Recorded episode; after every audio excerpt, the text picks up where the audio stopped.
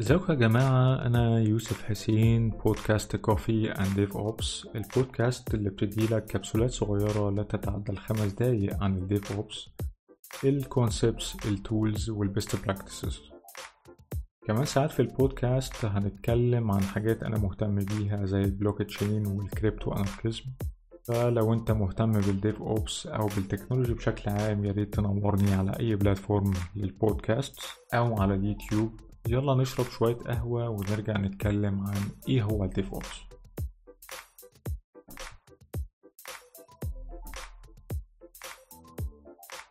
DevOps trend في عالم ال technology وال software development بس هو إيه بالظبط؟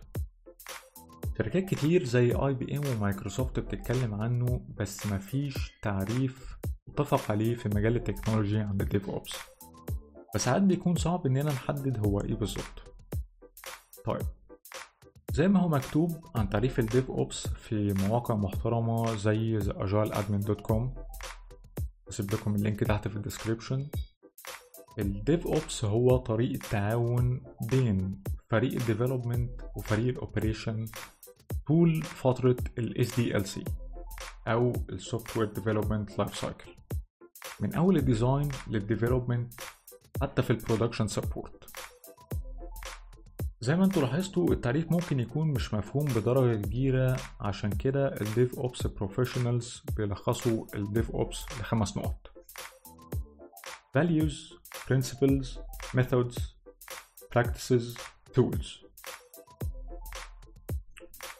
في كل واحدة من النقط دي هنتكلم عنها بالتفصيل في الحلقات اللي جاية.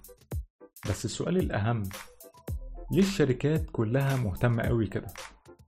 طيب أول سبب إنه أظهر للشركات كلها قد إيه هو فعال وبيخلي الكفاءة لل SDLC عالية ففي survey معمول هحط ال link بتاعه في ال description برضو بيقول إن ال DevOps بيعمل deploy للتغييرات 30 مرة أسرع و60 مرة أخطاء أقل و168 مرة أسرع في معالجة الأخطاء.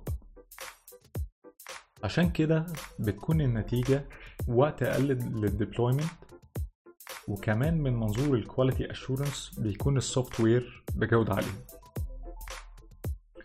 السبب التاني اللي يخلي الناس مهتمة بال DevOps إنه بيخلي ال tasks اليومية لل developers وال operation أسهل وأسرع.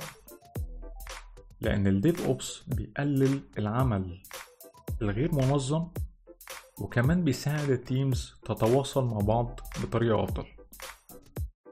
دلوقتي شوية ملاحظات سريعة.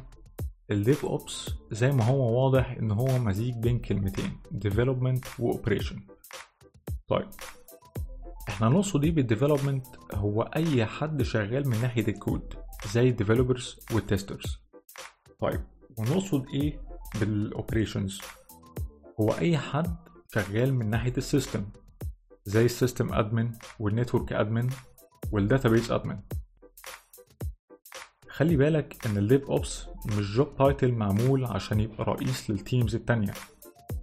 كمان ال DevOps مش اسم جديد لل operations team ولا كمان هو category جديد من ال tools ولكن ال DevOps هو ثقافة وده من ضمن ال core values بتاعته اللي هنتكلم عليها الحلقات اللي جاية.